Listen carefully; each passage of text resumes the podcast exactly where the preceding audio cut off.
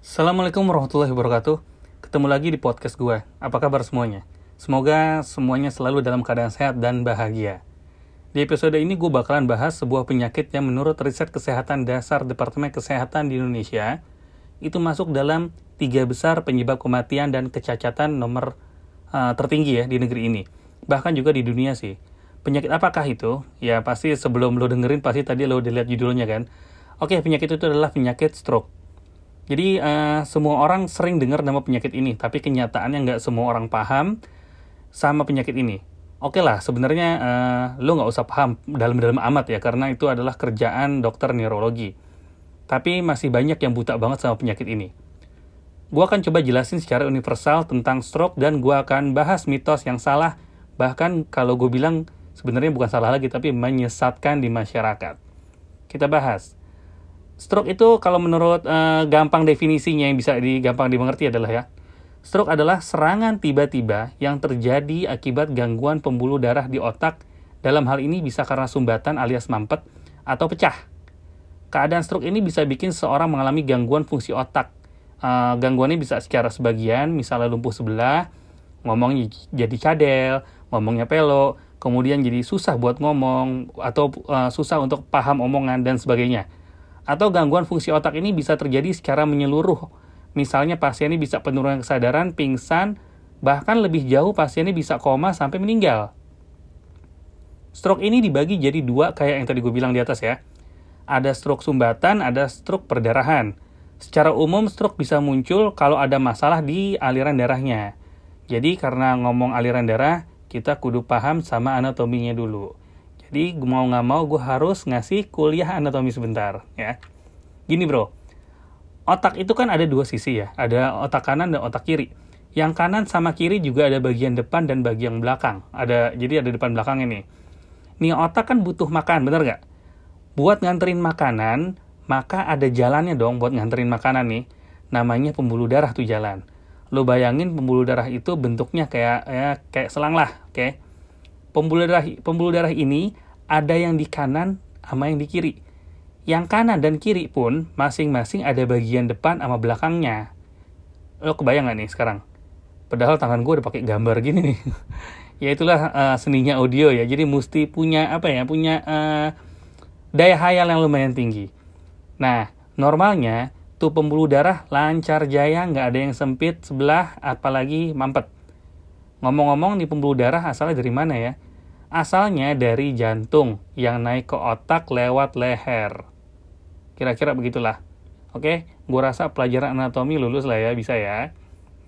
Kita akan lanjut. Kalau itu selang ada yang sempit atau mampet, atau karena sesuatu hal alirannya jadi nggak lancar, maka bisa bikin stroke sumbatan jadi untuk menentukan lancar atau enggaknya itu aliran darah yang bawa makanan ke otak, kita harus mikirin tiga komponen ini. Yang pertama, pompanya bagus apa enggak? Pompanya ini adalah jantung ya. Yang kedua, selangnya dalam hal ini adalah pembuluh darah. Oke enggak nih, lumutan enggak gitu ya? Yang ketiga, airnya dalam hal ini adalah darahnya itu sendiri. Kita ngaya lagi. Kalau seandainya pompa jet pump di rumah lo bermasalah, kira-kira aliran air yang lo dapat lancar nggak? Pasti nggak dong?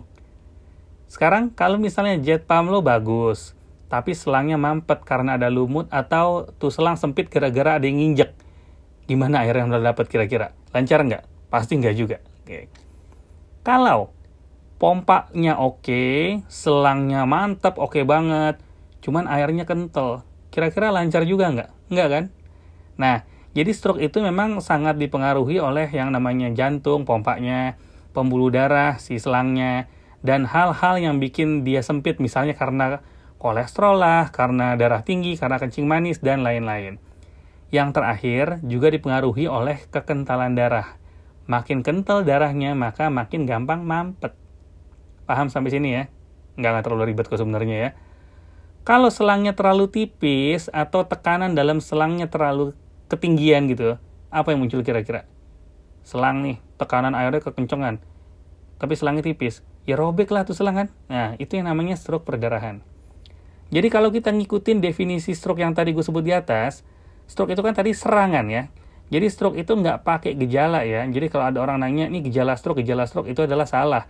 Karena stroke itu kata kuncinya adalah serangan. Jadi tiba-tiba nggak nggak pakai uh, ketok pintu ya. Dia mendadak bro. Kita tahu dari mana sih kalau orang ini diduga kena stroke apa enggak gitu ya. Ini penting banget.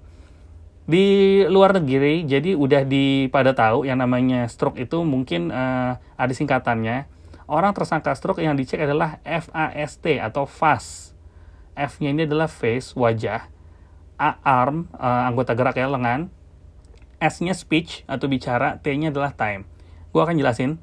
Face di sini adalah orang yang kena stroke biasanya akan mengalami face atau wajahnya asimetris. Bisa jadi mulutnya menjadi miring, matanya nggak uh, simetris, macam itulah ya. Kemudian uh, arm, tangannya menjadi lebih lemah sebelah atau menjadi lebih kebas sebelah. Pokoknya ada yang nggak sinkron sama tangannya dia, lengannya dia ya. Kemudian speech, bicaranya di sini akan menjadi lebih uh, apa namanya uh, susah bicara. Susah bicara atau bicaranya menjadi cadel. Pokoknya gangguan berbicara. Tadinya nggak kayak gitu sekarang jadi kayak gitu.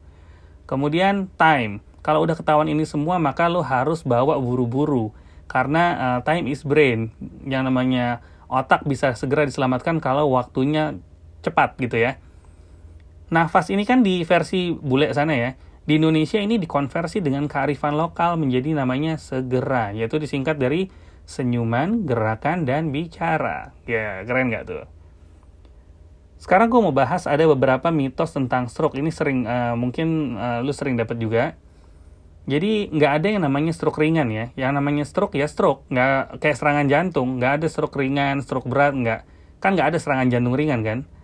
Kemudian yang kedua ada lagi yang beranggapan bahwa orang jangan sampai jatuh karena kalau dia jatuh uh, dia bisa bikin stroke.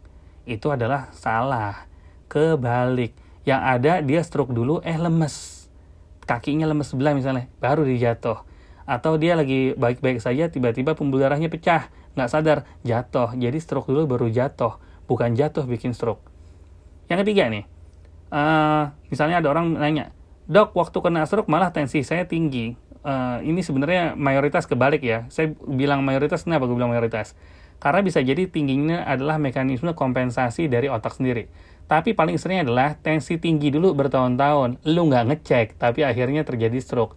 Jadi bukan stroke yang bikin tensi naik, tapi tensi yang naik dalam kondisi lama menyebabkan lu kena serangan stroke. Ada lagi yang nanya ke mitos nih juga ya. Kalau kena stroke perdarahan, kalau stroke perdarahan itu obatnya adalah dioperasi Jawabannya yang enggak juga. Tergantung perdarahannya berapa banyak dan lokasinya di otak sebelah mana.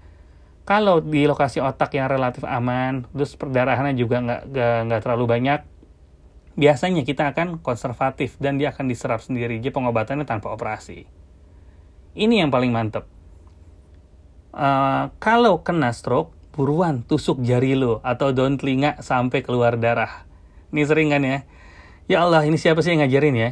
Jadi aduh, nih hai orang-orang yang mengarang berita ini segeralah bertobat. Berapa banyak orang yang kalian sesatkan dengan berita ini ya. Ini asli sesat dan berita hoax paling populer di broadcast WA di grup keluarga kan, WA grup keluarga sama grup arisan ini sering banget nih. Dan gue lumayan sering dapat pasien kayak gini. Logikanya asli nggak masuk akal ya. Ini keterlaluan nih mitos nih. Sekarang gue tanya deh, coba yang mampet di mana? Di pembuluh darah di kepala kan, dalam otak kan? Kenapa jari lo yang ditusuk bukan kepala lo yang ditusuk? ini asli ini perbuatan yang sia-sia bahkan sebenarnya ini asli bisa bahaya gitu ya terus uh, seandainya nih nauzubillah mudah-mudahan nggak kejadian tapi kalau seandainya di uh, orang dekat kita di dekat kita ada orang yang diduga kena serangan stroke sesuai tanda-tanda tadi fast tadi ya kita mesti gimana dong? Yang pertama lo harus telepon ambulan nggak usah pakai mikir. Atau lo bawa tuh orang langsung ke IGD rumah sakit terdekat gitu ya. Jangan lo coba dipijit, diurut, dikasih minyak anu, minyak itu. Stroke ini sebenarnya bisa sembuh sempurna kalau dari kejadian sampai masuk obat dalam waktu sekitar 4,5 jam. Jadi lo jangan lelet, buruan. Yang kedua, pasien ini jangan dikerumunin. Dia perlu oksigen banyak, jadi lo longgarin bajunya, ya kan? Kemudian kasih oksigen kalau perlu. Jangan lo rubung pokoknya ya. Yang ketiga, jangan lo kasih minum. Karena banyak penderita stroke punya gangguan di otot penelannya. Kalau lo kasih minum, nanti malah masuk paru dan jadi kerjaan baru bisa jadi infeksi paru berat gitu jadi jangan kasih minum yang keempat lo tidurin dengan posisi kepala agak lebih tinggi kurang lebih 30 derajat oh ya Stroke ini punya kecenderungan sebagai penyakit turunan. Jadi kalau lo di keluarga ada riwayat stroke, mendingan hati-hati dan mulai gaya hidup sehat dan mulai rajin check up dan kontrol ke dokter. Sebenarnya, stroke ini bisa dicegah kok asal lo tahu caranya. Tapi lo jangan nanya gue gimana caranya, karena tiap orang itu beda-beda.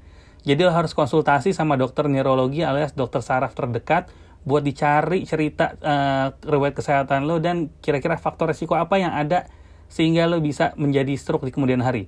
Nah, faktor resiko itu yang harus dikontrol supaya insya Allah lo nggak akan terkena stroke. Jadi uh, stroke itu bisa sembuh kok asal cepat ditanganin. Oke ya, gue rasa itu dulu. Semoga ada manfaatnya dan kita semua selalu diberikan kesehatan oleh Allah Subhanahu Wa Taala. Sehat cerdas, gue Ziki Yombana. Assalamualaikum warahmatullahi wabarakatuh.